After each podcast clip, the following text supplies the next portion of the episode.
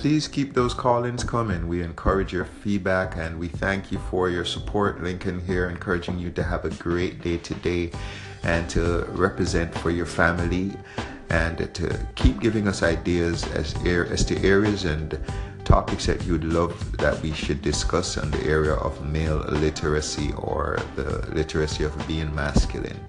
So have a great day and be nuclear.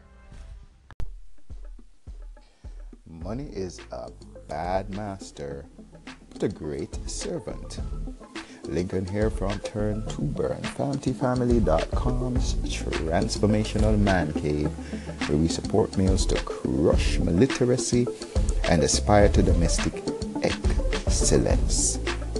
Today, we want to encourage you to reimagine your relationship with money.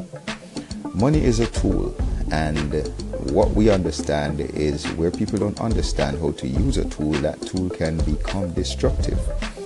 One of the first things we encourage males to see to do is to see to see money as a tool rather than as, as a goal and as an objective. Often we translate things that we want to accomplish into a financial figure, and that figure becomes the end rather than the means. We want to see our families as a space, generally a safe space, a space that encourages us to grow and innovate, a space that encourages uh, the next generation to take risks. Uh, some of us do. Um, so we try to create a figure. We say, I want to become a millionaire. What we really want is that we want to have a safe family. We want to, to see spaces, want to create spaces where our family can feel loved, can feel appreciated. And we, trans- we translate that to a figure. I want to be uh, a billionaire but what we really want is not the billion dollars. We really want generally, well, a lot of us. Some some men just want to see money stack up and just roll around in it like Uncle Scrooge. But generally, we want to do something with money. So we encourage you to document, to be clear in our heads. What is it that we want to see that money do? And to understand that that is the goal. The goal is the safety of our family. The goal is the security of our families.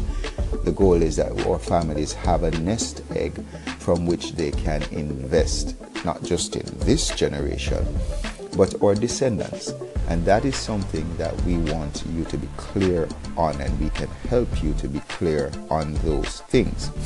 Where we're not clear, then the money becomes the goal and it we see situations where often a man becomes divorced from his wife. For example we are not into divorce because of our christian background but where it is that families end up being separated a man now can look at his family and say that he's not going to pay child support because he does not like what the, the, the mother of his child did and forgetting that the objective of the money that you are generating is the safety and the protection, security of your family. So, even in the absence of having a relationship with the mother of your child, you still have a commitment to the safety and security of your child.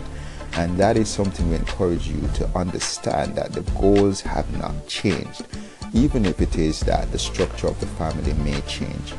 We encourage you to become a part of our family at familyfamily.com. We have various tools and templates, but again, a tool and a template will not do anything. You can become a part of uh, Dave Ramsey Financial Peace University. You can become a part of any premier financial guru, Robert Kiyosaki, etc.